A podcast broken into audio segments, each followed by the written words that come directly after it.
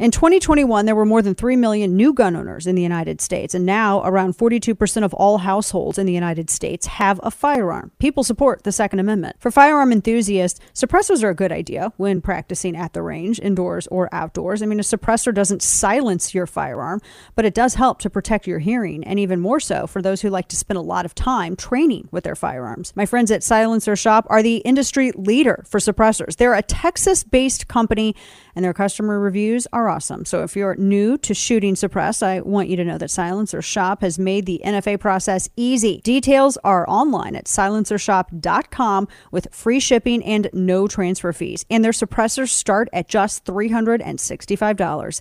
Search Silencer Shop on Instagram, Facebook, and YouTube and spend more time at the range protected with a suppressor that's right for you. See their variety and how to get yours through silencershop.com. That's silencershop.com. We've been given a lot of bad information, so why don't we clear all of this up now and explain to us how it is that your officers who are in there for an hour, yes, rescuing people, yes, no one is able to get inside that room. Shimon, we will we will circle back with you. We want to answer all your questions. We want to give you the why. That, that's that's our job. So give us time. I'm taking all your questions. I'm taking them back to talk to the team. Yeah, And, if uh, at, at the beginning of that, here. Have a- yeah, t- that's Victor Escalon, by the way. He's with Texas DPS. We're in Uvalde, Texas. As expected, all eyes of the world still there. Governor Greg Abbott not going to the NRA convention in Houston. No, he's he's following Steve McCraw from DPS Public Service, and everybody's still in Uvalde. Welcome to the Dana Show, amigo. I'm Sergio Sanchez, and for my sister, my precious friend, Dana Loesch. Big hug to you, Dana, Chris, my brother Sugarcane, Steve, all the gang at the Dana Show. Thank you for the call. We're firing up Southern Command, taking care of business today.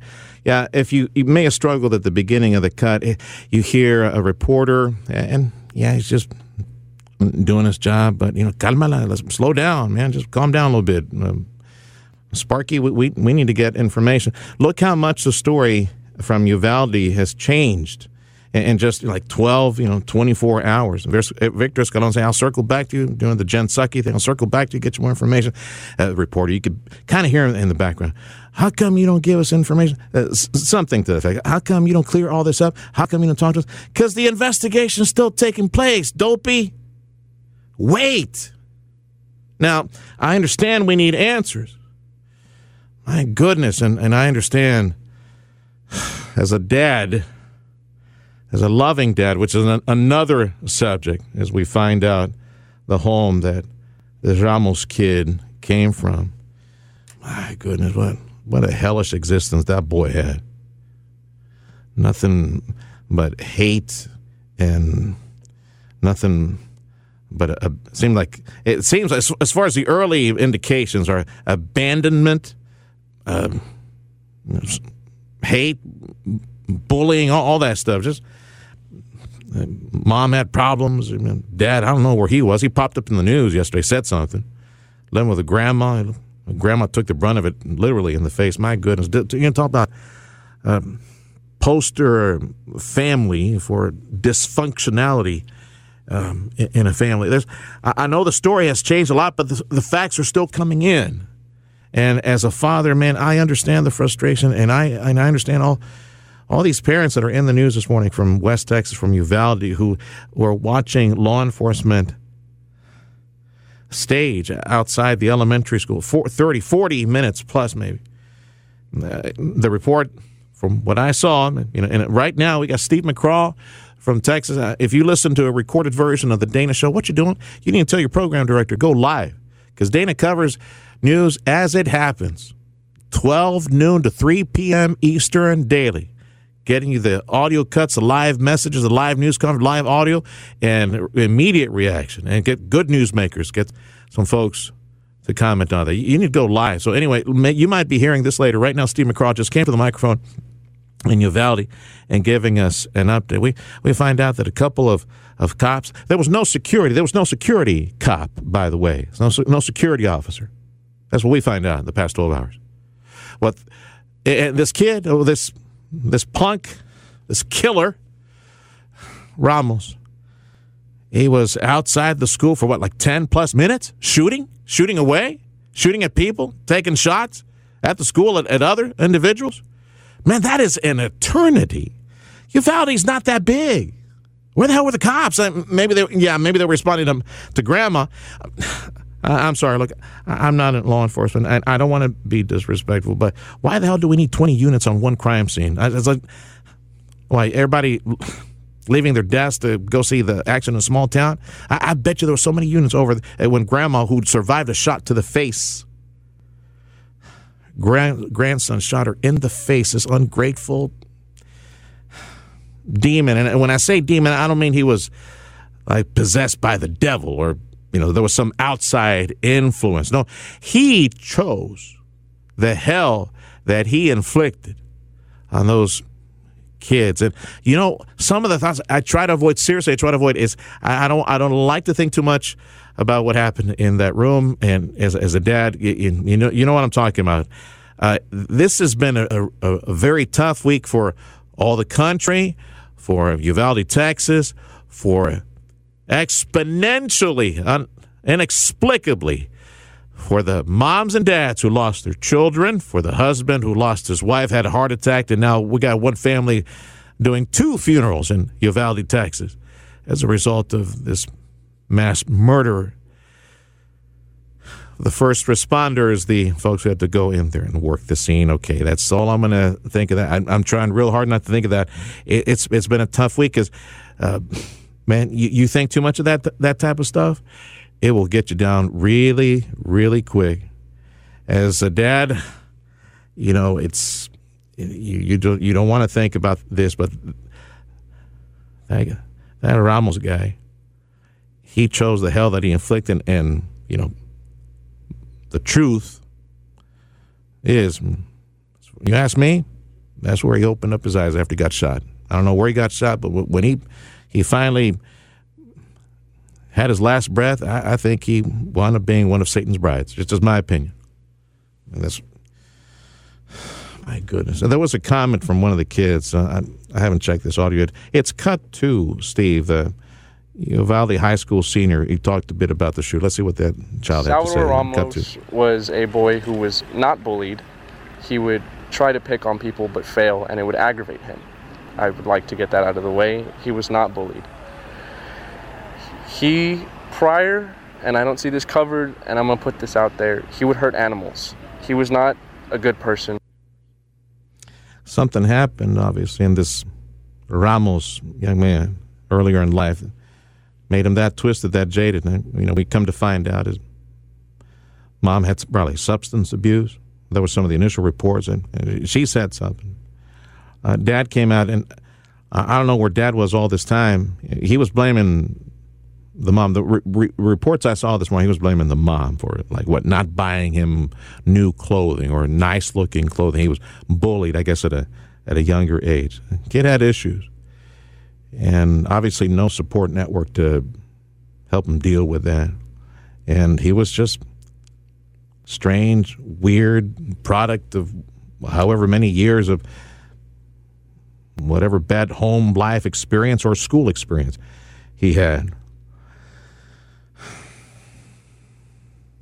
You know what I find most disheartening about the new information that's come out the past 12 to 24 hours. And again, we're getting more information right now. Steve McCraw is at the microphone. I know Steve's going to probably spin anything interesting for us to, to play for you.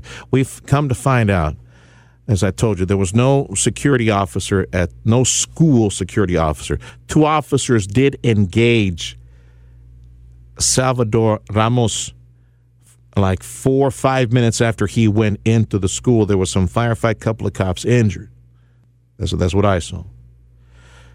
The other cops, when they called for backup, the other cops, they set up shop outside. There is audio this morning, and I played it on, on my local South Texas news talk station. I had audio this morning of the parents. And it's and all this, you know, thanks to online media and people posting videos and everything that they took with her. Everybody's got a camera, everybody got, got a cell phone, posting indignant, frustrated, terrified parents telling authorities, do something, get in there. No, for 40 minutes, they staged, they set up shop outside. It's where, where did we see that before? Was it Florida where we saw that frustration? It's cut three, Steve O, the Texas police lieutenant, explaining why the cops were reluctant to engage the gunman, to go in there and save the kids, to go in there and find him and kill him and risk their life in order to end the situation. No, they, they stayed outside. They set up shop outside. It's cut three, Steve. They do not know where the gunman is. Uh, they are hearing gunshots. They are they are receiving gunshots. At that point, if they if they proceeded any further, not knowing where this suspect was at, uh, they could have been shot. They could have been killed. And at that point, that gunman would have the opportunity to kill other people inside that school. So they were able to contain that gunman inside that classroom, uh, so that he was not able to go to any other portions of the school to commit any other killings. I argue that the gunshots that he's talking about that they heard from a distance. I argue that the gunshots they heard from a distance was this punk shooting 19 children and two teachers. I mean, we've been here before, man. We for all of y'all clamoring for the government to do something. We need more laws. We need more government. We need only law enforcement to have the guns and protect us. Uh, so tell me how this turned out again, amigo. You're gonna tr- who are you to trust to protect yourself? Who are you to trust to protect your kids? Those frustrated, scared, terrified parents. Uh, you know what? You know what the cops did st- staging outside setting up shop outside. I go putting, I guess the the yellow tape. Nobody beyond this point. No, you can't go, sir. They were pre. They were there preventing the parents. I. You tell me, amigo. You tell me. I mean, I got people in the news studio. My producer Freddie looking at me. Said, "I don't care. Shoot me if you want. I'm running in there to get my kid." That was the paternal, maternal instinct of every parent outside likely hearing the additional g- gunfire, wondering if it's their kid being shot. No, they stayed outside for 40 minutes and they did their job. What was their job? To make sure parents didn't go in. to hell with that. what? You want more laws? You want more regulations? You want more government? Look how it turned out with government protecting you. Oh my goodness, protecting your kids. Wow. and right now, there's some silly rally outside the National Rifle Association NRA big convention in Houston. And with all due respect for all the politicians, now I'm going to somewhat give a pass to Governor Abbott. Not not that much. I'm I'm conflicted on this one because I, I love Greg so much and his wife Ceci. I think it's a missed opportunity. I know there's some other politicians that they called out early. I think Senator John Cornyn probably, and I got a headline. I need to go back and confirm, but I think uh, Dan Crenshaw and Senator Cornyn. I think they canceled uh, sometime back. This before this, but man, I would re up, go back and message, message liberty, message personal protection, point the finger back at again government that failed to protect life, protective, protect children, protect teachers. And what you want more of that? You want more regulations? Hmm, people, we're so hyper, so hyper emotional right now. The last thing that we need to do is knee jerk react to this and surrender our liberties to a government that failed again, government entities that failed again politicians, bureaucrats, policymakers, all failures. That's the last thing we need. We need to take a step back and, with logic, with common sense, with time, finally address the problem. We got to harden the schools. We got to harden security. That's what we need on the ground. Anyway, more on this issue as we go. I, I just need to get off my chest. I, man, I'm really looking forward to ending this week. I'm really looking forward to an extended weekend. I, I know this problem is not going to leave us, but my goodness, it's been a roller coaster of emotions this week for everybody. God strengthen and give wisdom to the families in West Texas and Uvalde, their extended family, and all first responders who have to work this scene and continue to work this, this hellish scene in Uvalde, Texas. maybe it's time to disconnect, right? Maybe it's time to disconnect from media for, for a while. Do it this weekend. Have, have a conversation about that later on. When you wear Tommy John, you're that much cooler. Not just because you're in better looking loungewear, because most loungewear just sucks. You can do everything better thanks to breathable, lightweight fabric with four times the stretch of competing brands. I don't sit here, I don't care about telling you about how innovative it is. It feels like it's made from kittens. It's like angels sewed it with kitten fur. I don't know, but it's comfortable and you can lounge at home in it. It's great for summer because the lightweight, stretchy fabric God bless innovation. So, look, this is why Tommy John doesn't have customers. They have fanatics. With over 17 million pairs sold, people dig themselves some Tommy John underwear and loungewear, or as I like to say, leisure wear. You can shop TommyJohn.com slash Dana now and get 20% off your first order. Tommy John fanatics are happy about this. And if you're not a fanatic, you will be. Get 20% off at TommyJohn.com slash Dana. Check out them joggers. Check out them Henleys. TommyJohn.com slash Dana. See site for details. And now, all of the news you would probably miss. It's time for Dana's Quick Five, brought to you by Keltec. Our country reportedly gearing up, the Biden administration gearing up to send Ukraine an advanced long range rocket system. It's called the Multiple Launch Rocket System. They say it has a range of almost 190 miles for the Ukrainians. California, two postal workers from Southern California arrested because the feds think they scammed California out of $800,000 worth of unemployment benefits. And at the box office this week. And of course, Top Gun, Maverick, going to be number one. Should take in almost 200 million bucks.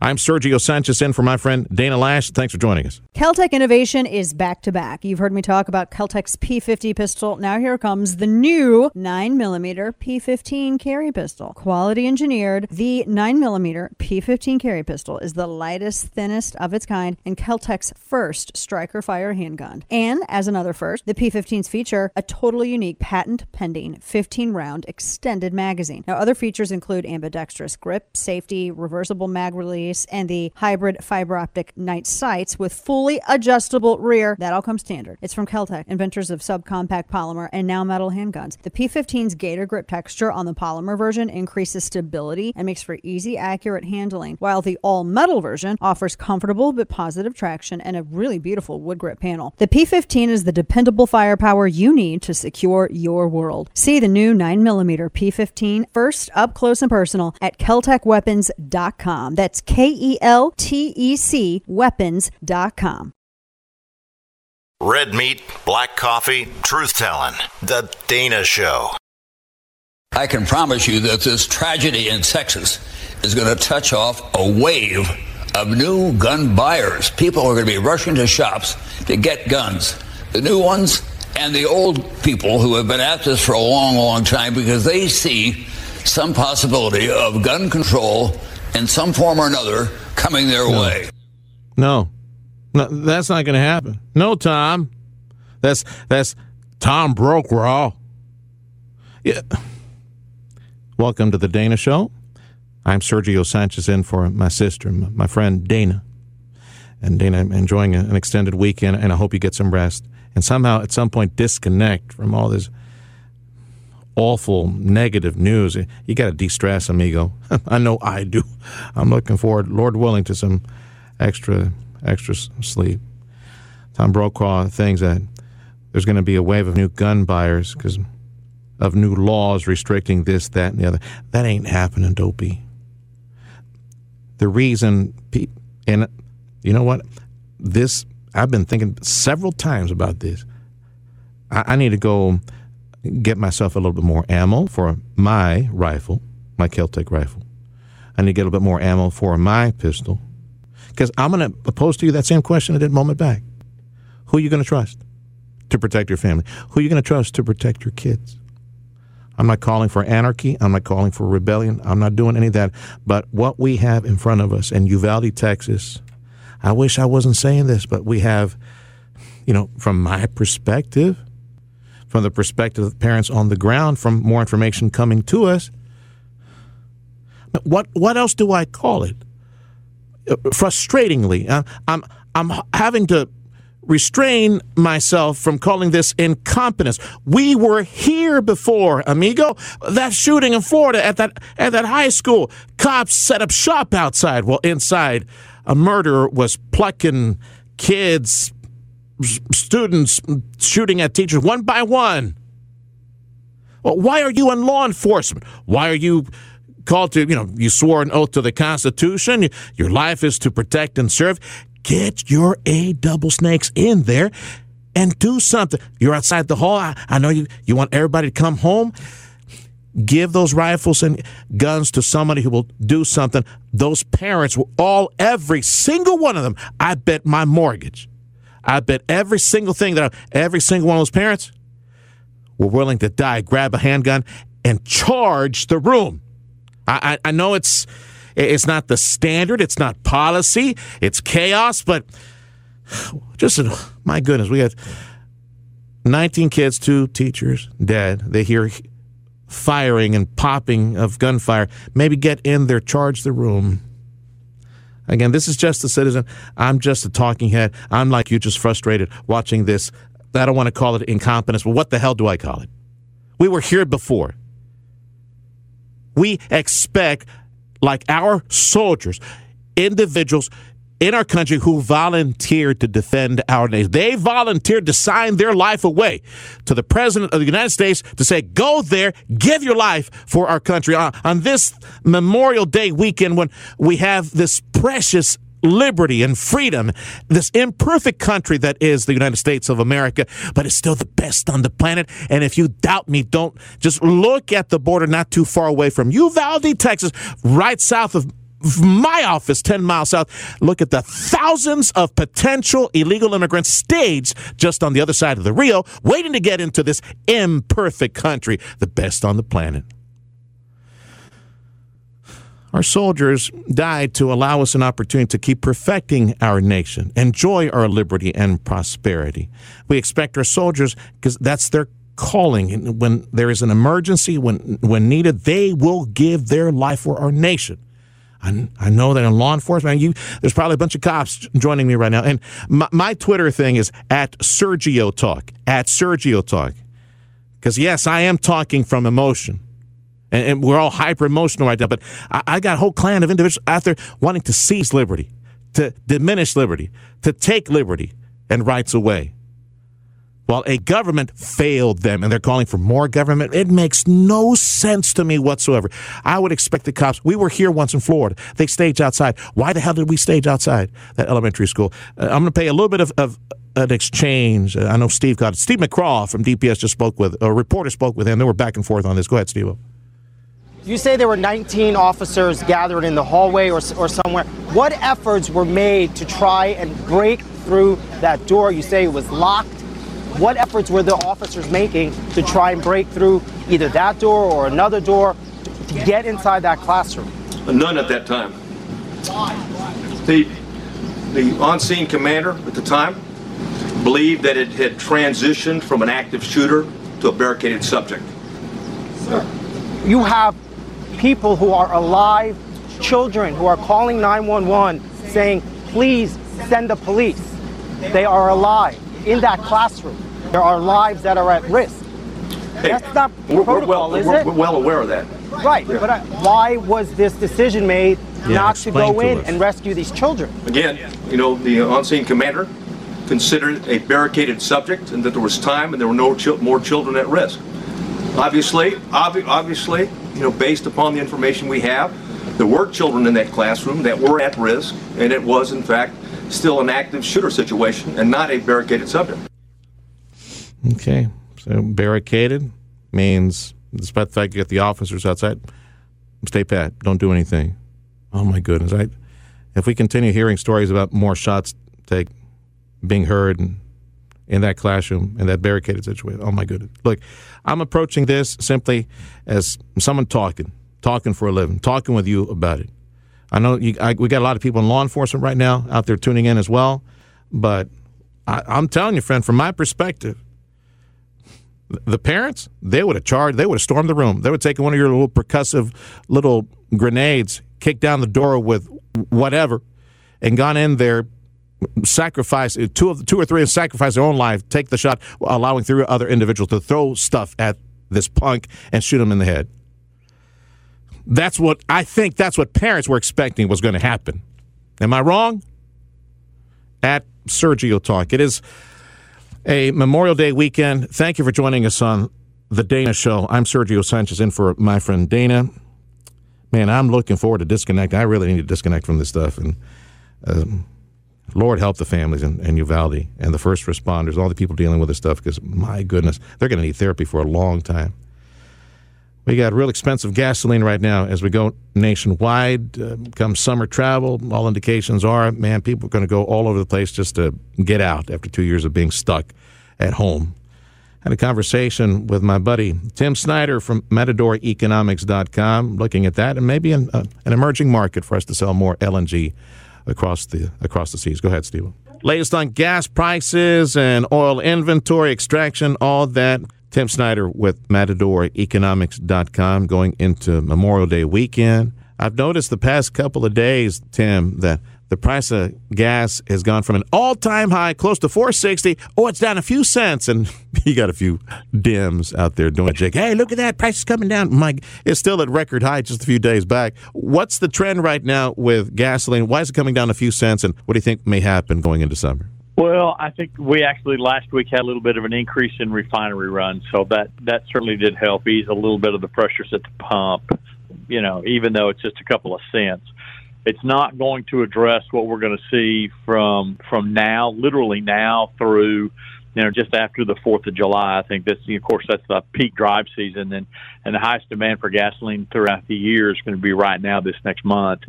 Uh, but that's what that's what drove, drove prices down just a ha- just a t- just a hair. Okay. And I was glad to be able to pay four dollars and twenty four cents yesterday. How high did you see it up in North Texas where you're at? Um, I saw it at the station that I buy gas, in, and I watch uh, Gas Buddy actually uh-huh. uh, to see you know where the best prices are. But I think I paid four thirty nine is the highest. I had I saw the the highest I saw actually advertised as I drive out to the bank is is uh, four uh, four fifty nine, but it's it's just a nutty price scenario right yeah. now. Ain't it crazy how AAA and all these people that are into monitoring tourism, they say about 39 million people are going to hit the road for the Memorial Day weekend, despite the fact that gasoline is through the roof. And If the demand is so high and production is increasing, refining a bit faster, can we keep the price somewhere in the low fours on, on average for, for most stations? You know, I think that's probably going to be what we're going to see for the year is keeping it if we can get it back down into the low fours after the Fourth of July.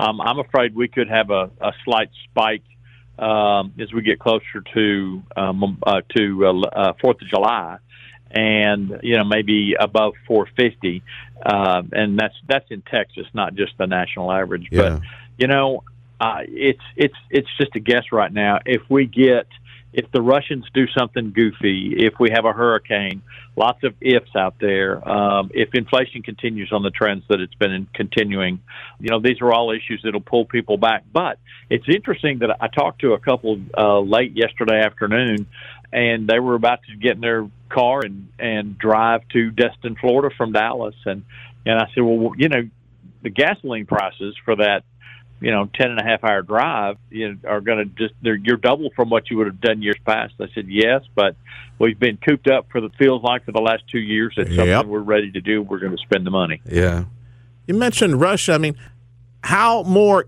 goofy, goofier could the headlines be from? What what are you referring to when it comes to goofy headlines from Vladimir Putin? Because the only thing left is nukes. You're not talking about that, are you? Uh, absolutely. Anything from nukes to, um, you know, the the fact that even though we're supposed to be having sanctions on Russian crude oil and natural gas going to the EU, ah. none of that has happened yet. okay, diesel. Yeah, back to the U.S. Diesel and the big rigs, yes, all the people delivering yes. stuff. Is there any hope that we could increase production for them and bring the price down to low fours, at, at least where all the other cars are per diesel? I wish we could. I don't think so, Sergio. The problem we're dealing with is is limited refining capacity. We've had more of the diesel, the distillate refineries go offline than we have the uh, refineries that that do gasoline, you know, and those kinds of products. So it concerns me. The environment for changing that has to be regulatory, and we're not going to see the federal government change their regulatory environments because you know requirements because what they're going to do, what they're doing is they're getting on the news saying we need more diesel, we need more gasoline, yeah. and then on the backside of this thing, the other half behind them are going okay, increase the and you know increase the requirements to get those uh, refineries uh, relit and moving forward, or do not allow the, the new fossil fuels uh, refining capacity. So um, they kiss you on one cheek and bite you on the other. You still got plenty of jobs out there, you see, for drivers and also oil patch, because the per barrel price is really good right now. It is, but remember, it's just like we see in agriculture we've talked about before. The unfortunate part about it is the increased cost of production is astronomical. One of the biggest things that I'm seeing right now in the oil patches is it'd be wonderful for jobs if we could just get the pipe to drill and that's a big that's a big issue right now. Uh, drill stem is is a uh, is a real issue. We're having a hard time bringing that in. Want to get your quick comments on the possibility of liquefied natural gas note distribution. Potential investors, man, they keep selling contracts. You know, and I'm going to tell you one of the big subtopics that went around in the Davos Economic Summer, uh, Summit that happened this week was uh, LNG, and there's there's a lot of international interest on that. So I will tell you when you have when you have an opportunity that shows that we really do have a ready and willing market, um, that certainly does help investors. Uh, right now, in a time when you have the SEC uh, telling people that you know they you have to uh, follow their what do they call it climate disclosures and and you know follow the the new rules that they have it, it gives us an incentive to go out and continue to try to produce and that in my mind and you and I've talked about this for a years now it's the greatest one of the greatest single opportunities we have this helps the entire country uh, by being able to take that liquefied or take that natural gas liquefied, put it on a ship, and be able to send it to the EU or wherever we need to send it. Yeah. It's a tremendous opportunity, and I hope I get an opportunity to work with somebody on it. Have a great weekend, brother. As always, I appreciate your, your insight. Tim Snyder, MatadorEconomics.com. Have you heard of American Wagyu? No. Well, I'm here to tell you it is some of the most sought after beef in the world, and I can get you two free pounds. So, our new friends at Good Ranchers are giving you two pounds of their American Wagyu burgers for free with my code Dana. So, not only does Good Ranchers sell 100% American meat that is steakhouse quality, it is one of the best burgers on the market. And you'll find boxes like the Ranchers Classic, their best selling combo of beef and chicken, or the new Prepper Kit. And with meat prices soaring, Good Ranchers will help you stock up. Have food security and save $25 on every box for life just with your subscription. So, as long as you're subscribed, your price is not going to change. Two pounds of free Wagyu burgers and zero inflation. Yeah, this offer is not going to last long. So, visit goodranchers.com slash Dana to get a box of amazing American meat and get two pounds of free American Wagyu burgers plus free shipping. That's goodranchers.com slash Dana. Goodranchers.com slash Dana. Listen to The Dana Show live on the Odyssey app. Weekdays, noon to 3 p.m. Eastern Time. Good evening, everyone. We begin the readout tonight with Republicans just tying themselves into pretzels to point the finger at every single thing but the problem the gun. In the wake of the murders of 19 fourth graders and two of their teachers in Uvalde, Texas. From mental health to arming teachers to more armed law enforcement in schools, every single thing except making it harder to buy weapons of war. You guys who are junkies when it comes to news and information, you know who that is. I don't need to say her name. I'll just call her Joyless. I was joking with Steve. Man, her audience is so minuscule on that clueless MSNBC. I probably have a bigger audience in my little news talker in South Texas, cumulative, than she does for a national audience.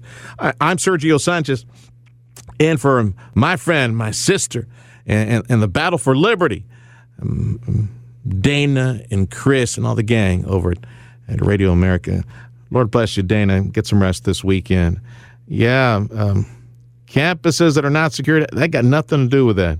door propped open, the Steve McCraw moments back at the news conference. That door that this murderer used to get into the, to the school propped open. It was a nice day. I was telling producer Steve, uh, we had we had just experienced a cool front crossing Texas. I know weather in North Texas beautiful. Central Texas, the San Antonio area, beautiful as well. And Uvalde is uh, that is probably just west of San Antonio, probably real nice that day. They they propped the door open. It's towards the end of the school year, right? Towards the end of the school year.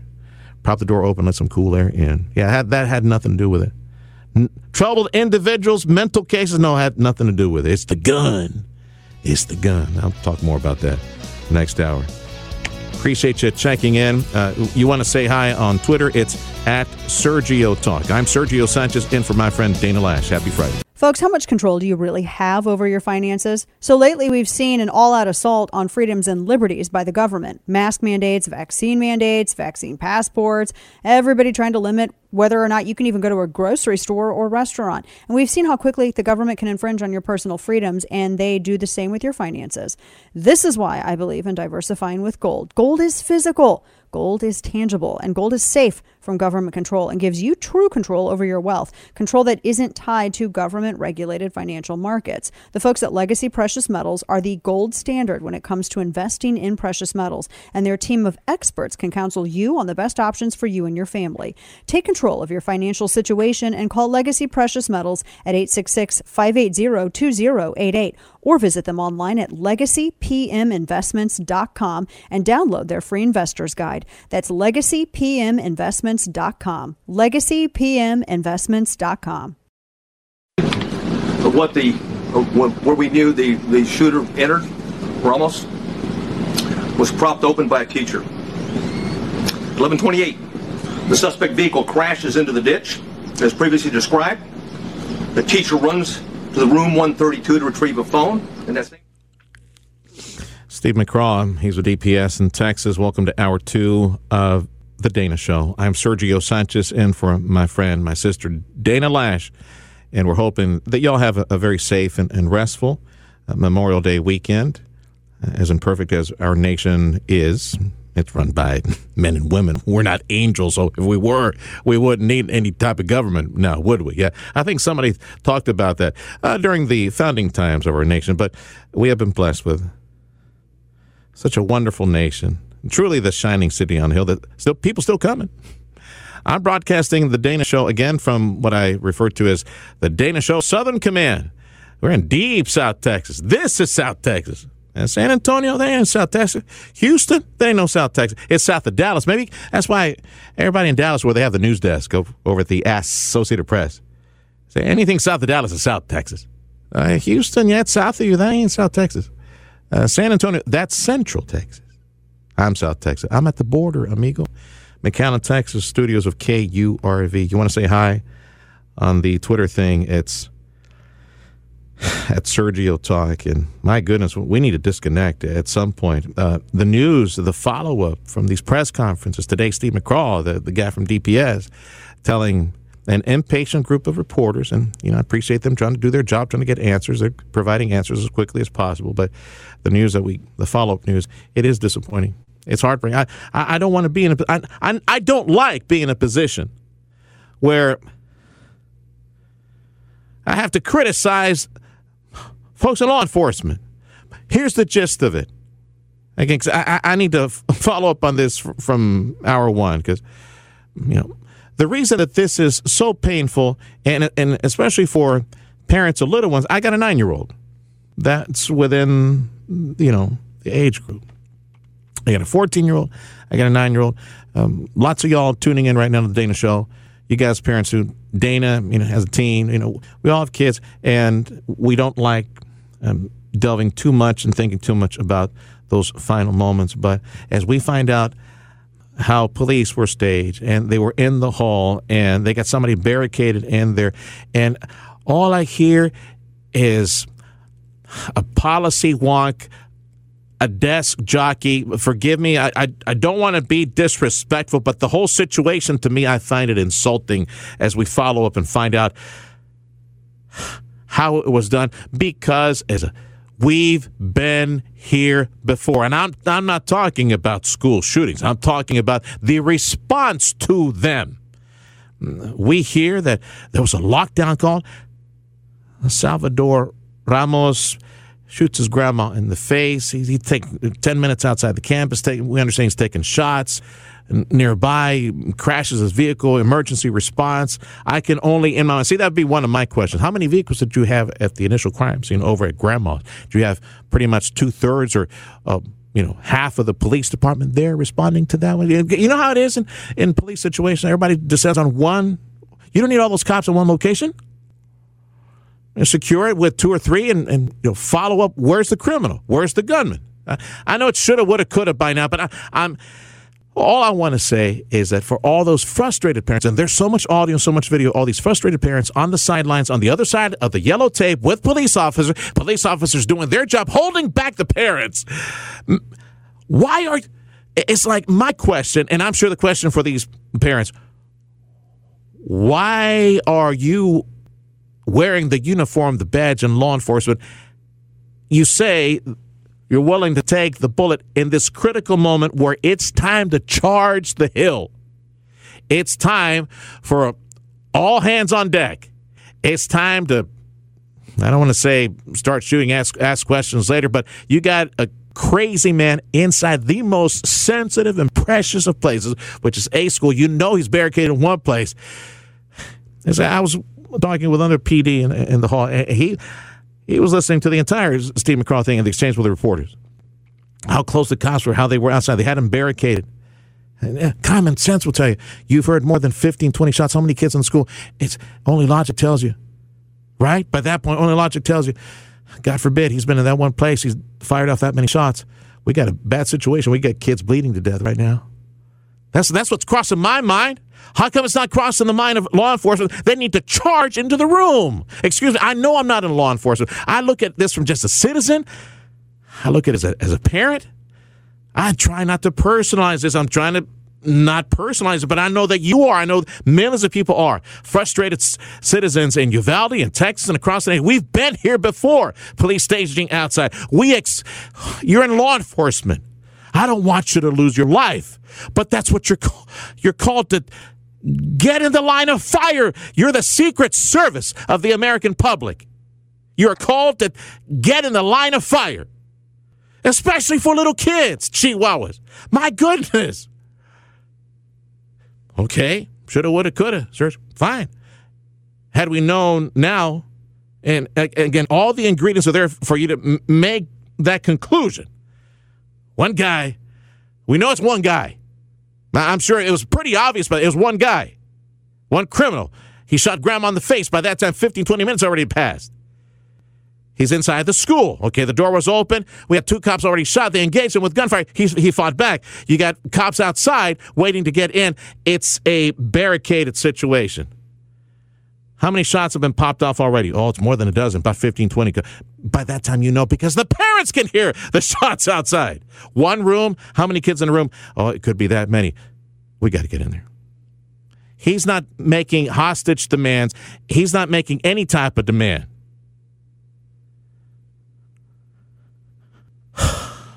okay. Take the 19 in the hall, go outside, give your rifles to the moms and dads. I'm sure.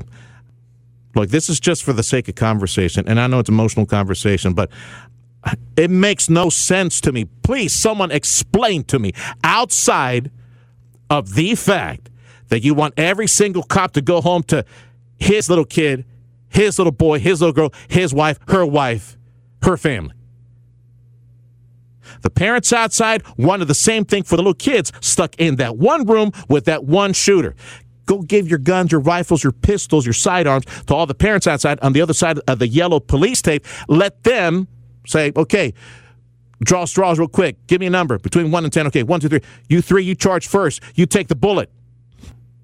Get a definition of who it is. You, you, be, you guys, you two, three, start throwing big books or whatever at the target you see in front of you distract him. And the first one that gets a clear shot, take him out. I'm sorry, we've been here before. and, and how to charge in a situation because we needed you to charge. We needed law enforcement to charge. I, I don't like being in the situation. The answers are coming out. The press, they're doing their job, demanding more answers, demanding more details. It doesn't look good. And you can tell me it shoulda, woulda, coulda surged, but you know what? The ones who would have charged the hill are the parents. The ones who would have charged the hill are the moms and dads outside, not staged outside following policy and procedure because you got a, a barricaded individual. Common sense tells you so many so many gunshots went off already. The kids in that one room, that one shooter, they're all compromised. Their health might they might be bleeding to death. Get your A double sticks in there. My goodness, it doesn't look good right now. I don't envy Steve McCraw. I don't envy law enforcement and, and what they did. I there were follow up law enforcement had to go into that room and see for themselves the carnage. Man, you talk about therapy for the for the parents, but I, I just look in the military, you charge the hill. In law enforcement, you're the secret service of little children in school. You're the secret service of the community. That's that's what I expect. Do you expect any different? Yes, I do want them to go back home, but, but why? Why have so many in our committee surrendered the right of self defense to that thin blue line? If the thin blue line is simply at, at the the moment they are needed the most to sacrifice, to to do what I don't know, and I still don't know the final details. But we had a, a federal border patrol special unit to go in there and, and breach the door or, or some get in there, and, and, it's a border patrol agent who, who did it. It's my goodness. For the left, it's always the gun. And right now, you got a bunch of loonies outside the Houston Convention Center, George R. Brown Convention Center in Houston, at the NRA convention, making it about the gun. It had nothing to do with the campus not being secured, especially minutes, several minutes after a, a shooting took place two blocks away from the school. Every door, every access point is supposed to be closed. Man, you talk about a, a, a scenario, a case study for all the teachers who are, who are now going on vacation for the summer and they got their local regions doing the q&a's on doing better security they're going to look at all these awful mistakes we've had so many school shootings so many massacres so many efforts to secure campuses so many reassurances from administrators that you know we lock down. We don't allow you access to your children but you drop the ball as a government employee. You drop the ball as a bureaucrat. You you don't do enough drills enough safety training. Uh, you let your guard down for for 1 second. They're gone. The door was propped open because there's a pretty day. It's toward the end of the school year. At the moment that you're most distracted you're most vulnerable. And you know, we just we just see a, a collection of all these mistakes and, and a lack of. Oh my, I'm not even going to say that that word. Courage is. I say because maybe you thought I was thinking of something else. For the left, it's it's the guns. Take the guns away. Diminishing more laws, more common. Ain't no no such thing as as common sense. Common sense is as law enforcement, do your job. Common sense is as administrators and employees on the campus, do your job. Secure the campus. Common sense is expect individuals to, we don't need laws to red flag individuals that are troubled in our community. That's another thing that's around the corner, man. I've had this little poem from Robert Francis O'Rourke, self serving, selfish political grandizing boob that is Beto O'Rourke at the press conference, making it all about him. You're going to hear a lot about red flag laws. We need to take the guns away from these individuals. We need common sense in our community, in our families, in our schools.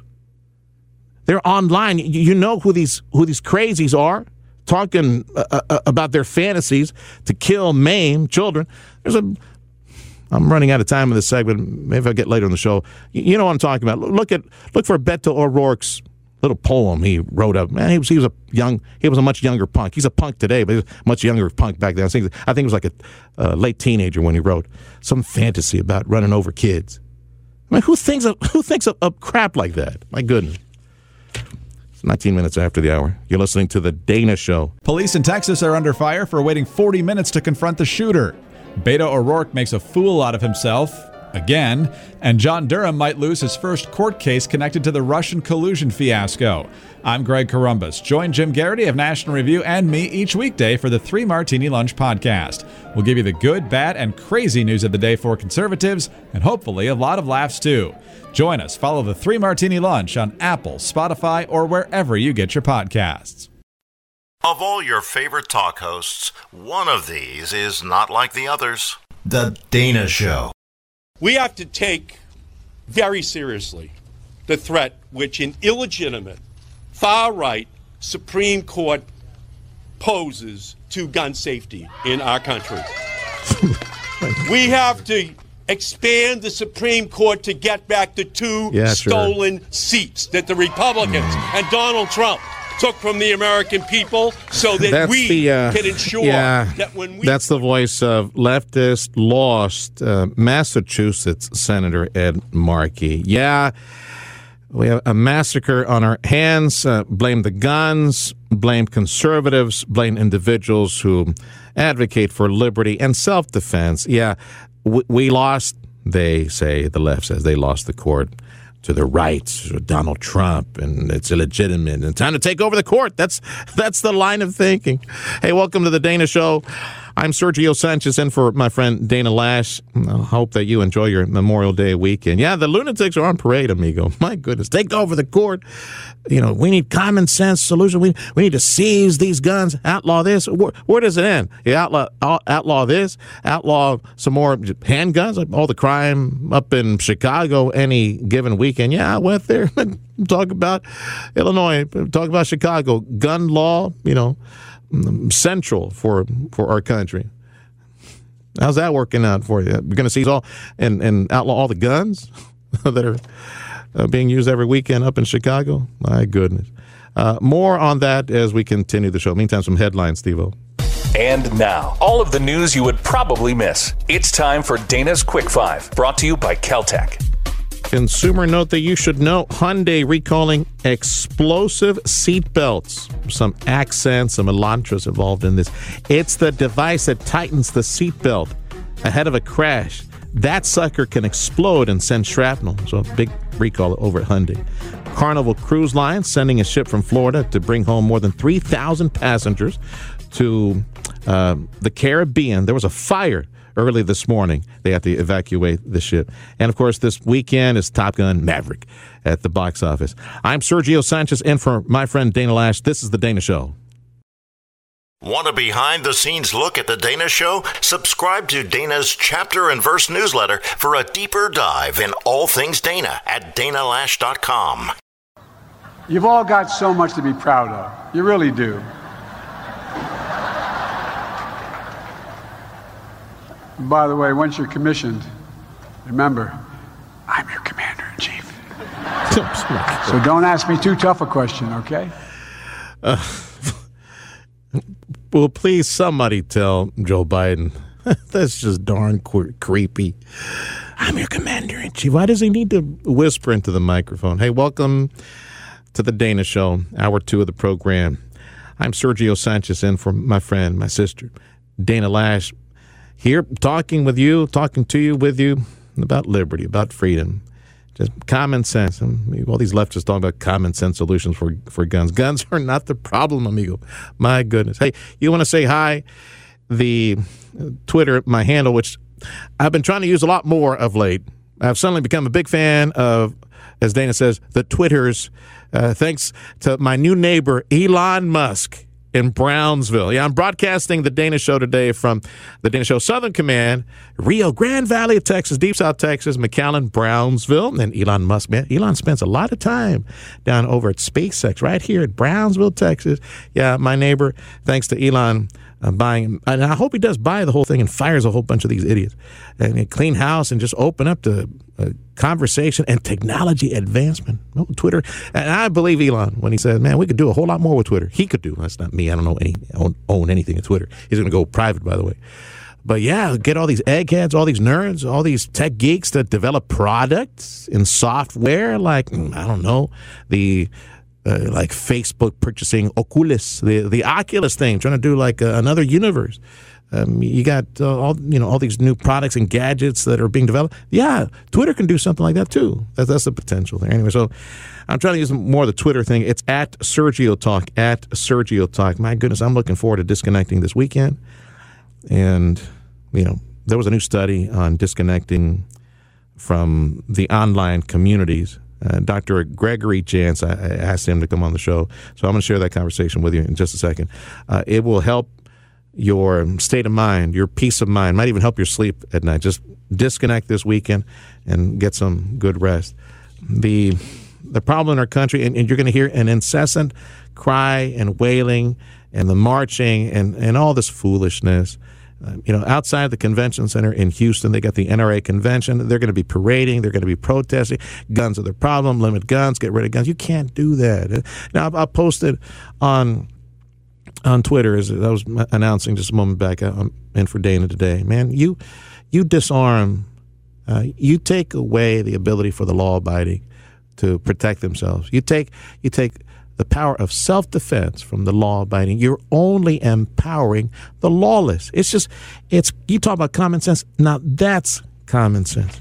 The problem in our nation when it comes to all the school violence, we come to find out today, as, as um, Steve Crawford from DPS admitted to the media, the door was propped open. It was a pretty day in Uvalde, Texas. Towards the end of the school year, they let the guard down. They propped open the door. There was an incident. They had plenty of minutes to react and shut down and tighten up the campus.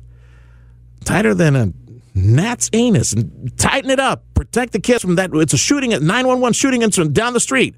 We found out that the security officer for the school, this dude drove by past the shooter. Did you not see the rifles this dude's carrying? The long guns? Because that's what he had. He had long guns on. Just failure after failure. Our problem in our nation is our eroding morality. That's, that's the thesis. That's, that's the gist of it. It's our eroding morality that is capitalizing on our liberties. We have the ability to protect ourselves. We have unsecured campus, campuses that hopefully now, once and forevermore, they finally need to be secured. They kept asking Ted Cruz and other politicians, you know, leftist, the media is a leftist media just by nature. They don't know anything else other than that. There are very, very few people in media, very few people in the press that do anything else other than that they've studied broadcast journalism or writing or maybe online journalism. That's all they do. Talk Mm-hmm. ask them to show you the engineering skills, ask them to show you the medical skills. No, they're just trained to write and ask questions. The older, sometimes the older the journalist is, sometimes the more seasoned, well rounded the journalist, sometimes the better questions that you get. But that's not necessarily the case. The culture is left of center and always going to why Americans. And the questions I know, the, the one that was in the news where Ted was talking, I think it's somebody from England. They don't understand, and you know, from something that was Sky News, rather what the Fox News version of of the press from England. Like, why only? And I can't do the English accent. Why only in America? Why only in America? America is unique. America has a culture of liberty it's not a culture of guns. It's not a gun culture. It's a culture of liberty. Unfortunately, you mix into that a lack of morality, a very unique, modern lack of morality. See, in America, we do believe in self defense. We have a, a prosperous, a, a free population, an electorate, and may I add, prosperous and lazy. We're we are to blame for the politicians, the policymakers that we have in power right now. Taking the eye off the ball, lack of morality, accepting all this confusion, and, and a lot of it is the indoctrination of our kids in schools. It's a counterculture to our liberty based way of life. We some of y'all woke up, and thank you to all of you who decided to run for office and actually represent over at the local school districts. We need a hell of a lot more than that nationwide. You guys need to wake up and represent at the school district first, and then maybe city hall, county, or go to Congress. A lot of destructive ideas our kids are being exposed to. All these, all these academic ninnies, they're just picking belly all day long and rethinking the wheel, creating all this confusion. Think about all the confusion they're creating and all these identities from their civic identity, their identities as citizens, historical identity, sexual identity of late. It's just, it's madness. It's a wake up call to our country to wake up and, and, seize the power again. It starts at the local level, it starts at the school district. This degrading uh, morality that exists in, in our country. The problem is an unsecured campus, is an unsecured teacher, an unsecured classroom. And yes, allowing teachers to defend their life and defend the life of our kids. There's one, I'm not going to say who it is on air. I have a lot of respect for her and her family and uh, reforms in education. But one, one friend, I noticed a post online. Top education leader, not only for the Air Force, but for Texas. Was re- she was reacting to messages by individuals like yours truly I, I want my kid's teacher properly trained and properly armed. And I want the sign on the classroom door and on the gate of the school that you go mess, try to shoot my kid, my kid's teacher is going to pop you first. But, well, you know, there's so many schools that say, no, we don't, you can't have any of that. Ah, guns. We don't, we don't need more guns on campus.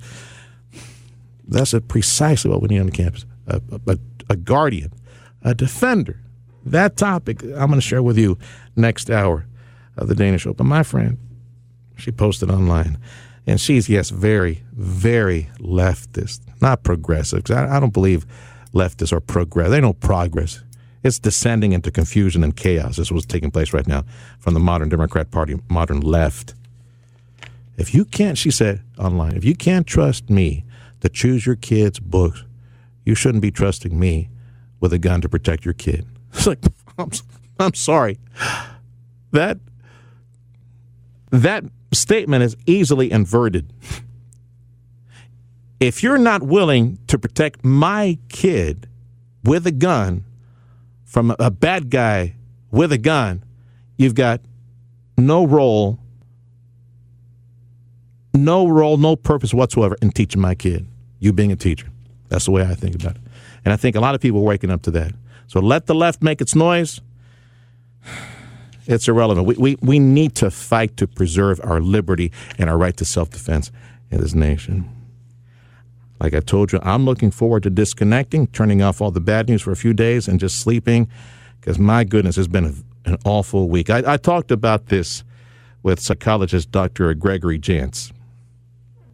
Are you addicted to social media? Is it the first thing that you check in the morning, the last thing that you see before you go to sleep? You're constantly grabbing your tablet, your your phone, and checking to see what's going on in the world and social media, Twitter, Facebook, Instagram, all that stuff. Yeah, you like everybody else. But there's a new study that says that avoiding social media platforms for one full week, imagine that, disconnecting from all of this for a full seven days, none of it. You can't touch it, you can't see, ignore it, just do, do something else ignoring that for one week significantly improved a person's well being, lowered levels of anxiety, lowered depression. Psychologist Dr. Gregory Jantz is my guest. So, what's next, Dr. J? Doctors might be prescribing, writing it up in a prescription, avoid social media for one or two weeks. Oh, my goodness. Well, we, some of us, some of us need to do a technology detox. What's that look like? Well, maybe maybe start with one day a week. Maybe it's I don't know Sunday, and just say I'm going to be off of it for one day. Just begin to see. I now I founded a place called the Center, a place of hope, and we have people come in from all over the country. And I can tell you there is detox from technology symptoms. I see the heart rate up, I see the sweaty palms, I see the headaches.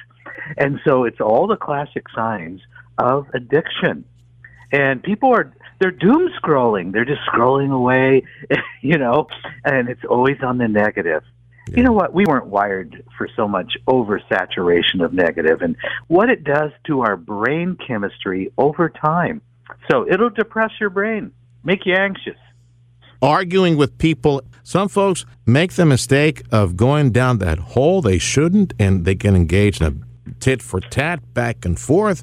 Why? You're wasting your life, you're wasting your energy, you're wasting your emotion, wasting the opportunity to do something productive with your life. Just, you know, oh, I need to have the final word. They get, they start arguing with people online. That's one thing. Number two, you mentioned the news cycle, which uh, social media is only an extension of the 24 7 news cycle. I'll tell you what, this week, anyone who would avoid the awful news in, in West Texas, I tell you what, I, I, think they'd be much happier for it, not constantly hearing this just the awful, heartbreaking news. You know, we need to take some good self care, uh, which sometimes means stepping back, taking a pause, and going, what are the things that I could be doing in my life that are creating more anxiety, uh, more depression. Oh, by the way, and I've got an incredible free depression anxiety survey that I'll give you in a minute okay. that you can take. Just see where you score because it could be the steps, and I'll give you some some free things. It's the steps you can take in order to begin to, to feel better and deal with this barrage of social media. You know, we know with our youth and our teens, um, it, it'll lower their self esteem uh, going on social media, living in a digital world, does not cause you to feel good about yourself. And you know what I've noticed, Doc? Uh, Dr. Gregory Jantz, psychologist, my guest. What I've noticed for yours truly, lack of sleep, fatigue, you compound a lot of negative stuff. And I'll be honest with you, Doc, this week I had one really bad day right after West Texas Uvalde yeah, thing. Yeah lack of sleep, you know, for personal reasons and health reasons at home, just taking care of stuff. My goodness, midday it hit me really hard because it had been a constant. I'm sitting here just listening to the feeds and taking in some of the written stuff and the audio. And It's just, and I've got little kids. I got a nine year old and fourteen year old, and we make the mistake of you know personalizing this. You know, we put ourselves in their place, and then we internal. I internalize a lot of this stuff, and I stopped be- because of just the deep, awful sorrow that I'm sure millions of people experience. In but I stopped. I, I went home and, and I went. I realized I need. I just need to sleep. I need to sleep it off. And so about yeah, two hours later, right. uh, I felt a whole lot better. But it was, the sorrow is just awful. Yep. Lord help those folks you. in West Texas. Take a moment, pause, and rest. It's all part of the, the mix of, of what you need to better mental health. Uh, so tell me about that checklist that you were mentioning earlier. Oh yeah, yeah. Go to I'm sorry. Go to a place of hope, a place of hope.com. You'll see it on the tab there. Take the survey. It takes a little bit of time, but it's going to give you a lot of feedback, and uh, there's a lot of good just free resources if you're struggling with that depression or anxiety. Uh, you need some more ideas. Uh, it's there for you. We want to help out, and we have way too many people anxious and depressed right now, and I get it. The folks who need a lot of help, I would imagine, would be on the front lines who respond to a scene like this. First responders, law enforcement, and of course the families in West Texas. Uh, my goodness, it, this would be long term help, like probably years, I would imagine. We're dealing with significant trauma. Yeah, yeah absolutely. Yeah. All right, Doc. Pleasure speaking with Good you. to be with you. You uh, bet. A big thank you to Dr. Gregory Jantz. It's a Memorial Day weekend. Amigo, disconnect, get some rest, look to the sky, thank the Lord that you're an American. You live in the greatest country on earth. Again, look at all these people trying to get in illegally, thousands by the thousand daily. They're right across my border right now. Thank God you're in America. It's his life mission to make bad decisions. It's time for Florida Man. Yeah, this story had me had me laughing from from Haines County, Florida. Tractor trailer driver facing charges crashed into the back of a Publix shopping center. Haines City happened last uh, happened yesterday, a Thursday afternoon. Michael Calvo, 51, Cape Coral, Florida was making a delivery to the shopping center. Uh, he tore an awning, hit an unoccupied truck, dragged about 200 feet. Officers showed up after the crash. And this dude refused to get out of the truck. He thought he was being punked by some TV show. And uh, his behavior was erratic, just weird. They asked him, Hey, you been sleeping? Uh, you been drinking? Uh, you got a mental condition? What's going on with you? the guy told uh, the officer, No, I was smoking my meth pipe. So all the damage, and yes, even the methamphetamine charge, the possession charge, that's, that's what they're going to hold this guy to. This is the Dana Show from South Texas. I'm Sergio Sanchez. Uvalde Police Department, Steve Nabila Barone, Uvalde Police Department posted in February 2020 that they familiarized themselves with the school and they did the training to do just what they were supposed to do. Told them they were not in lead, or their commanding officer was not in lead when they were familiarized with this training, and they should have done what they were posting on Facebook they were doing. Where who dropped the ball? Yeah, I, I, I don't have the answer to that question. Yeah. I don't have the answer to that question. That was Steven McCraw. He's the chief over DPS. Welcome to hour three of the Dana Show from South Texas, the Dana Show Southern Command. I'm in for my sister, my, my precious friend, Dana Loesch. Dana, big hug and a kiss to you and Chris and my brother Sugar Cane and Steve and all the gang. Thanks for giving us a call, and we're so happy to be here uh, on your behalf today. And uh, we're just, it's, you know, it's heartbreaking, disappointing, um, crushing to get more details and information on what the Keystone Cop reaction.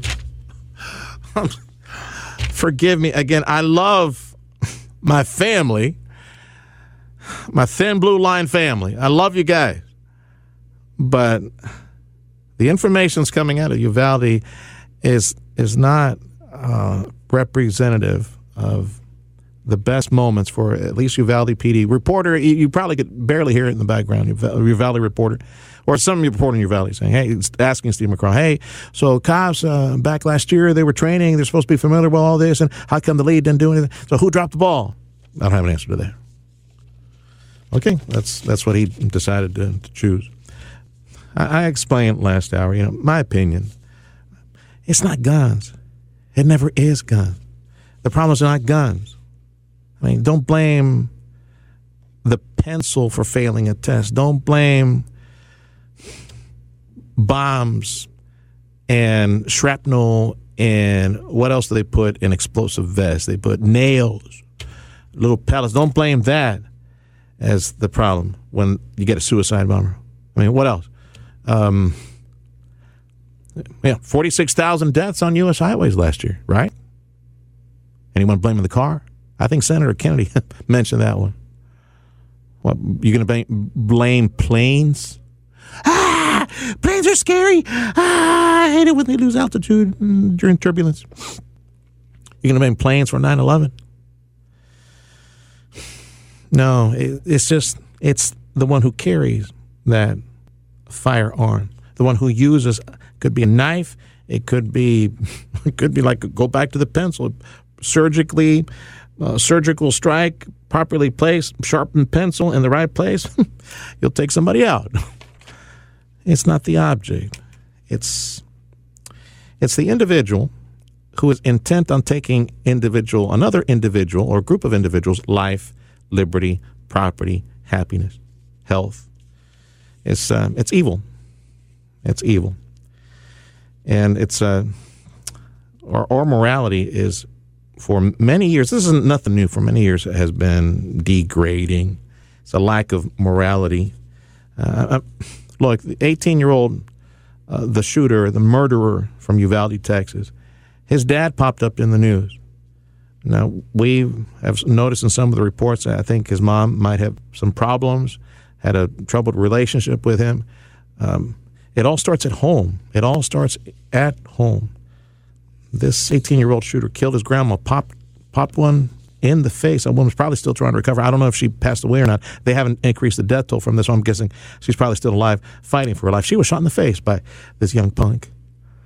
And whether he was one high school student earlier in the show, I played a, a cut that Steve found from a high schooler who said that this guy, this um, Salvador Ramos, he had not been bullied. Maybe he hadn't been bullied by him, but this kid had a had a messed up past he had one friend who talked to the media, played basketball with him, but noticed that Salvador's behavior kept descending into chaos and and darkness and just weird, uh, cutting his face. That's not normal. None of that is normal. Where's the mom and dad? Uh, I'm not blaming. I'm not placing blame. I'm just giving you, you know, what we know. He grew up with grandma. I'm sure she tried her best, the way she knows. It's always imperfect. Uh, the dad popped up. I don't know for what for whatever reason. I don't know what happened with this family. It's, this obviously this is a, a family that is a poster family for a dysfunctional family. Dad was blaming the mom. I guess he was living. Mom had her own personal problems. Kid grew up with with grandma. Dad out there, literally saying, "Look, it was, it was the, it was my sons." He said, "My sons, uh, what? The, fact that his mom never purchased, bought him new clothing, right? Because always looked disheveled, looked bad for some reason. Claimed that he was bullied at school because of his his clothing. And of course, the the family with their own problems for me, the, the crushing information that's coming out is the lack of intervention, just to use a polite word, lack of intervention, the lack of charging the hill at a moment when police should have, in my opinion, of course, I wasn't there, but we, if you listen to the press conference with Steve McCraw on Friday, for some of y'all who get this program on the weekend, you need to go back and look for Friday. It is uh, May 27th, Texas news conference, Steve McCraw answering questions and giving more details. The door was propped wide open at the school. They were enjoying nice weather. They did, despite several minutes of 911 and emergency response and needing to lock down the campus. That campus was not properly locked down after multiple, multiple massacres on campus. And that's supposed to, you know, their training's supposed to kick in. And then the cops stayed for 40 minutes before they finally went and took the individual that was barricaded in there. And I've told you my argument. You listen to the podcast, which is a condensed version of the program. Give the rifles, give the guns to parents who were more than willing to sacrifice their lives to give their babies an extra 10, 15, 20, 30 minutes of EMS response to help them not bleed to death inside that room. They would gladly give their own life to give their babies a chance to, to live. Soldiers are supposed to charge a hill, land on the beaches of from Iwo Jima to D Day, the beaches of France, take the first fire. The parents were more willing to take that first fire than police. I find that embarrassing.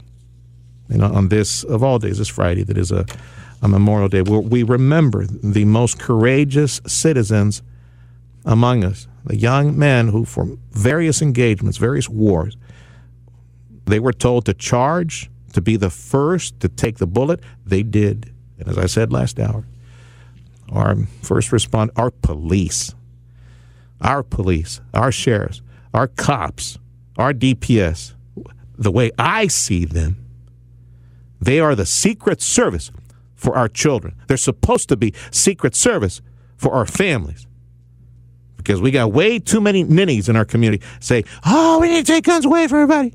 Only police need to have the guns. How'd that work out? It didn't. It never does. I said it when I was introducing myself online on Twitter at Sergio Talk.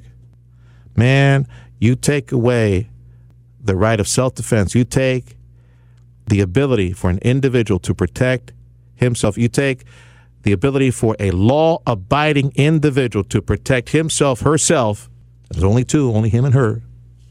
You take that power away of an individual to protect himself, take that self defense away, the law abiding, take that away from the law abiding, and you empower the lawless.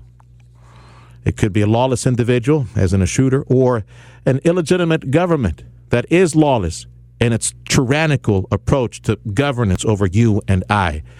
We're different. America's different because we arm ourselves. We've codified this in our law, in our founding documents, to protect our life, liberty, and property, not only from individuals who wish to take it away from us, from, but from tyrannical government that oversteps. It's right now there's a, a parade of fools outside Houston, the convention center at the NRA convention. There's a parade of fools ever on TV on the cables, and, and the talking heads at, at the little tables on, on the cable channels talking about, oh, we need comprehensive, we, uh, we need common sense law, we need restrictions on this, that, and the other. It's slow creep, slow creep toward tyranny.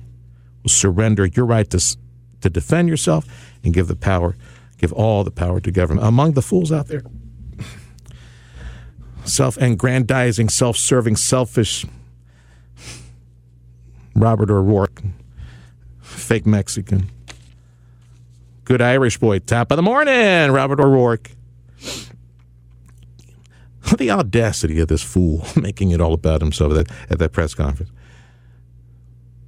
You want a solution? It says stop selling AR 15s. Okay, how about stop selling some of those pistols used in Chicago for all those shootings, all those murders? Up in Chicago, up in Illinois, all across the country. Where does it stop? Beto. Uh, some of these fools also asking for like red flag laws, right? We need to identify the individuals mentally unstable. if we were to use mental instability, we need to seize the guns from every, almost every single Democrat that's out there, especially the policymakers and the politicians. Got to seize those guns. Man, the way some of these Dems are talking these days, they're they're just downright they're beyond crazy. They're lunatics.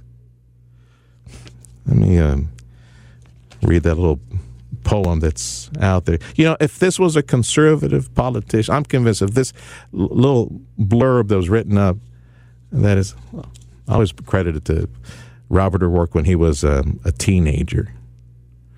Man, if this was on the other shoot, much like the whole Hunter thing, you know, President Kidd being a, a conservative, this would be top of the hour news. We, this you know, guy wanting to be governor, but he said this in the past, and we need to have a panel discussion on CNN and MSNBC about this. One day, as I was driving home from work, I noticed two children crossing the street. They were happy, happy to be free from their troubles. I knew, however, that this happiness and sense of freedom were much too overwhelming for them. This happiness was mine by right. I had earned it in my dreams. Uh, the words written by a young Robert Francis O'Rourke, top of the morning. He continued to write.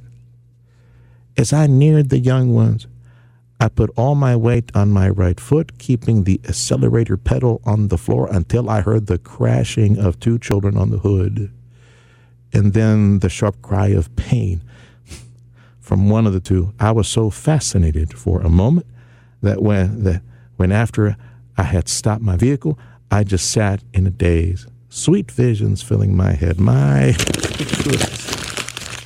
Yeah, I know he's a young punk. He's an old punk now. But that, there you go. That's that's the guy trying to make the whole press conference a couple days back all about himself, running for governor. That's the best you got on the Democrat side. That nut job. Your one stop shop for the information you need to fight back. If you're going to have to learn stuff, you might as well enjoy it. The Dana Show.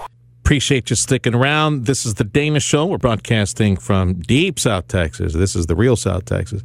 RGV, Southern Command for The Dana Show. I'm Sergio Sanchez. If you want to say hi, I'm using more the Twitter thing now, thanks to Elon Musk. I'm soon to take over Twitter when I'm showing my support. It's at Sergio Talk at Sergio Talk. Around the corner, I have a conversation with a retired um, Texas Ranger, DPS Texas Ranger, who has made it uh, his life's calling, he and other partners, to help train school districts. Mostly, these are mostly rural school districts. See, here in Texas, we do things a bit different, but it's voluntary. I wonder how things would have turned out very different had this defender program been in place in Uvalde, Texas. You see, here in Texas, lawmakers on a voluntary basis have allowed for defender programs and marshal programs to be set up at school districts. The rural programs, the rural school districts sop this up immediately because we need to train as many people on campus to defend our classrooms, defend our campus in the event somebody shows up and the sheriff's is 30 minutes away, you know, from the other side of the county. Texas is big. So it's it's not the Marshall program that he's talking about. He helps create defenders on campus. So that conversation around the corner, it might be an option. No, it should be an option, in my opinion, that needs to be looked into across Texas and the nation. We have to harden the campus and protect our kids at the campus level. All right, Steve, well, let's do some headlines. And now, all of the news you would probably miss. It's time for Dana's Quick Five, brought to you by Kel-Tec. Personal income and spending slowed last month, figures out today from the Commerce Department. Personal income up four tenths of a point, spending about five tenths. Yeah, factor into that, what was it, like six tenths, seventh, eight tenths of a point inflation? Yeah, pretty much a wash, isn't it? A South Carolina dog named Pebbles now holds the record for the oldest dog in the world. 22 years, 59 days old. Times seven, what is it, like 100, 140, almost 150 years? You're listening to The Dana Show from South Texas. I'm Sergio Sanchez. Say hi on Twitter at Sergio Talk. Listen to The Dana Show live on the Audacy app. Weekdays, noon to 3 p.m. Eastern Time. Fox 2 in San Francisco as city schools ban the use of the word chief in connection with any work level. In other words, officials say the move is out of cultural respect for Native Americans. A replacement term has not yet been determined. Yeah, respect, right? Respect. Respect would be to prop something up, have it shine, have it seen, have it heard by everyone. Man, some people are just so darn stupid. My goodness. Hey, welcome to the, the Dana Show. I'm Sergio Sanchez in for my friend Dana. So I, I hear stories like this, like, what's next? Like, and, and, and hey, it's, you know, for the left, for these crazies, these leftists, so called progressives that want to put everything in reverse. Uh, don't be too surprised if m- maybe this little ember catches flame and creates a cultural, another one of those cultural fires and windstorms and firestorms. Maybe the president won't be able to say, you know, I'm your commander in chief, right? Remember that little whisper from early in the show? I'm your commander in chief. Yeah. You you respect something, you you prop it up, you showcase it, you you communicate it, you you display, so you show respect. This is systematic erasure, systematic zeroing out, systematic disappearance of anything related to, you know, uh, so-called Native American culture, right? Just get rid of Redskins, uh, get rid of Indians, get rid of chiefs. What's next? Start renaming all the states and cities and counties named after all these, you know, numerous tribes and clans, right? Just out of respect, erase all of them. Erase all of them. Get rid of the Land Lakes lady. Just put a big zero on there. Just erase all of it. No one will ever think, contemplate why it's named that way. Why, what is behind that name? These people so don't so darn stupid. Uvalde, Texas. I failed to mention earlier. One family has two funerals. It is um, Irma Garcia, one of the two teachers killed. Her husband, they say, her his family says he died of a broken heart. He he um, laid some flowers, I think, near the school, and uh, he was heartbroken that his high school sweetheart had been shot dead. Irma Garcia, her husband, had a heart attack. So that family has two funerals uh, to do right now.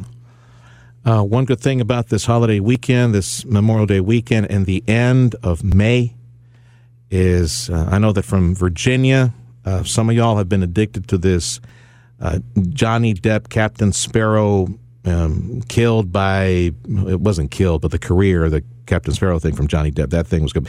That's the allegation. He took his ex, Amber, best seen, not her, took her to court. All this stuff, all this foolishness.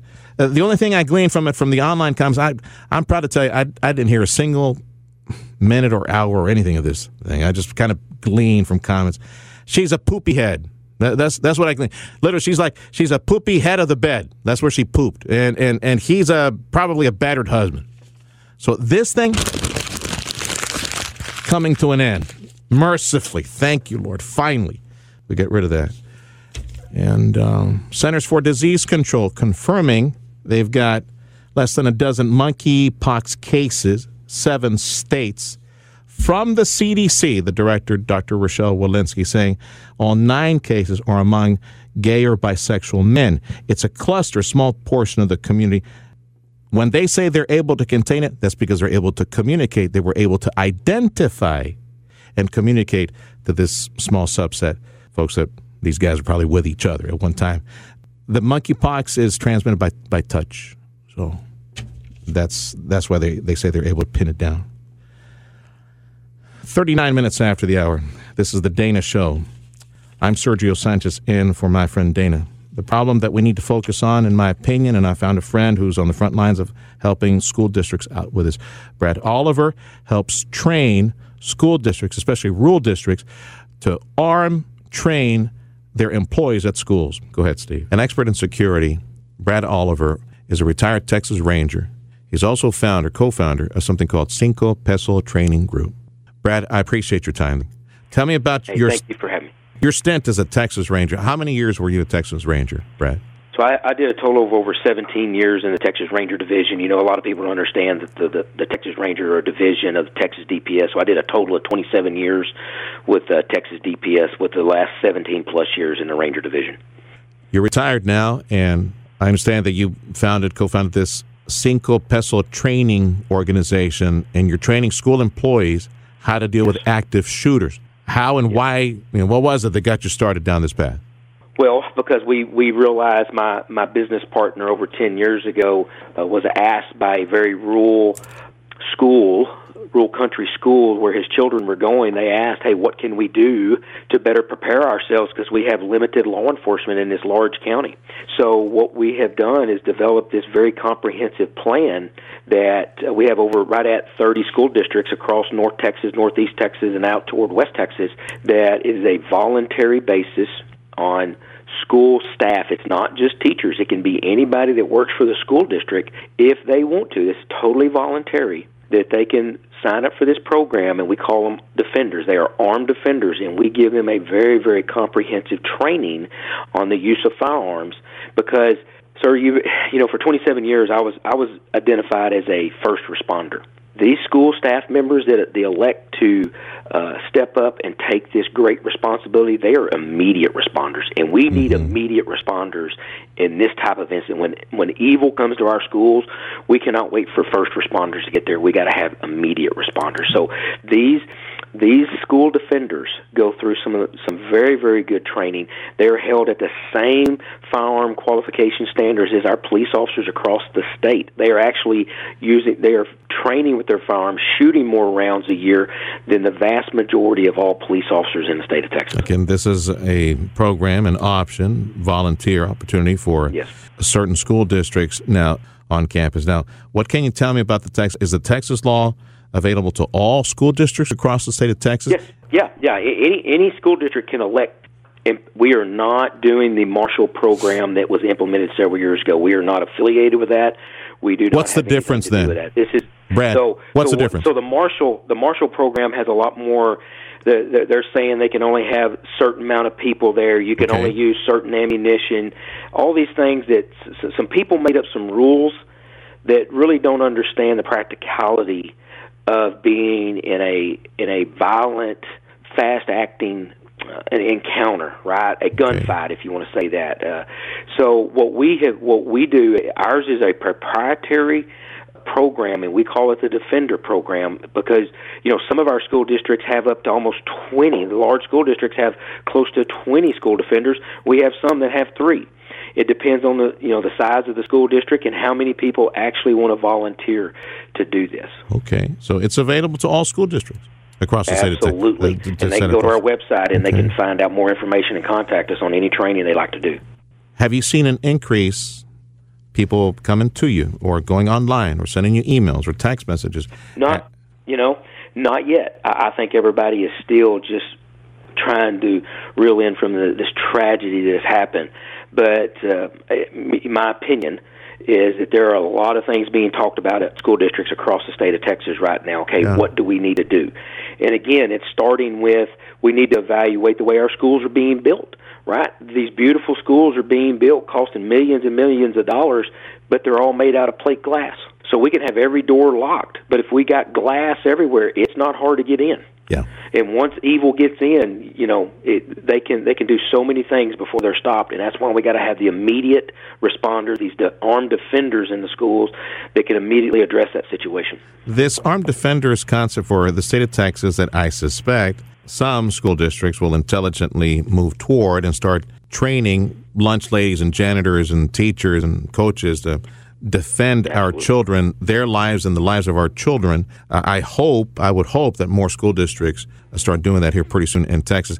That that branched off. That this policy allowing that in Texas branched off from the initial school marshal idea that probably has already been sunset. Right, we're looking at a, a new concept that's available to, for Texas schools. Did I say that right? Yeah, so so we actually started. My business partner started this proprietary training well before the Marshal program really started. Okay, so, it's always been Marshal, available. yeah, it came after, but we elected not to to go down that that path. We felt what we were doing and what how we developed this program was better for us in way that we train and so far we have been our school districts are are very very pleased with the training they're getting and and our availability to come to them if they have any issues to do our continuing training with them at all times. We have so many different uh, pieces of equipment that we're training them that makes them uh, decision.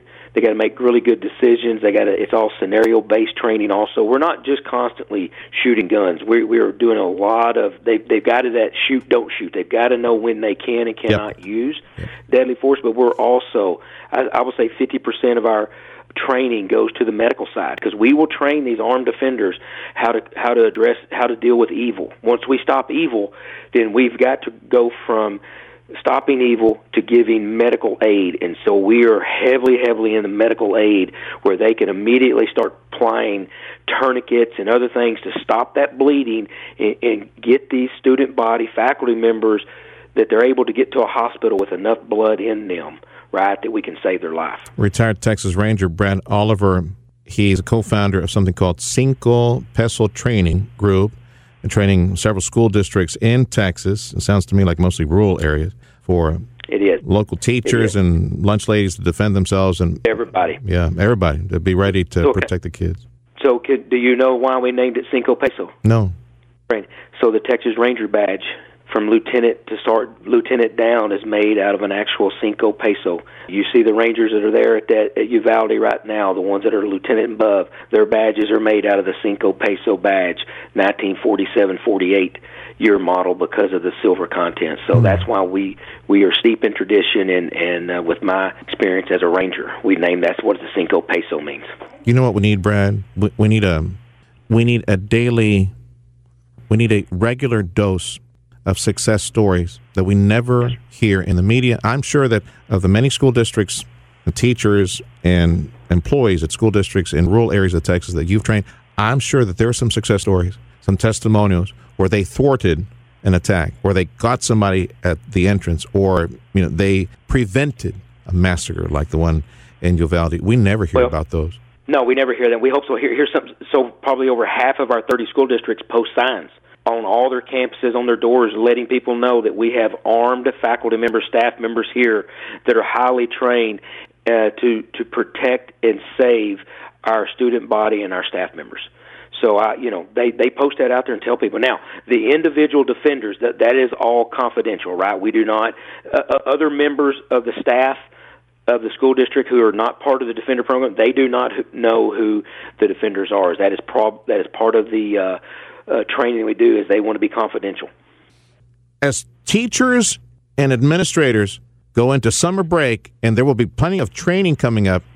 There, for some individuals, there's just no convincing them whatsoever that in order to kill a bad guy with a gun, you need a good guy, janitor or coach with a gun to kill that. There's no. We just don't want more guns in schools. Ah, we need to get rid of all guns. There's no moving these fools. Right. Sad to say. So, So that's why these defenders are such heroes that are that have that have that have taken that responsibility that they will step in front of evil to save that school, to save the save the student body, save save the other staff members. how do folks find you, Brad? You and the crew at Cinco Peso. If, yep, if they'll go to cincopesotraining.com That's our website. We're also on Facebook. They they can reach us. They can reach us through Facebook, through our email, phone numbers on our website. It's a Spanish word, two Spanish words. Cinco as number five, cinco peso as the currency. Cinco peso training.com. That the website? Yes, sir, it is. Be safe, Brad. Thank you for all you do. Brad Oliver with cinco peso training.com. I'm Sergio Sanchez in for my sister and my precious friend, Dana Loesch.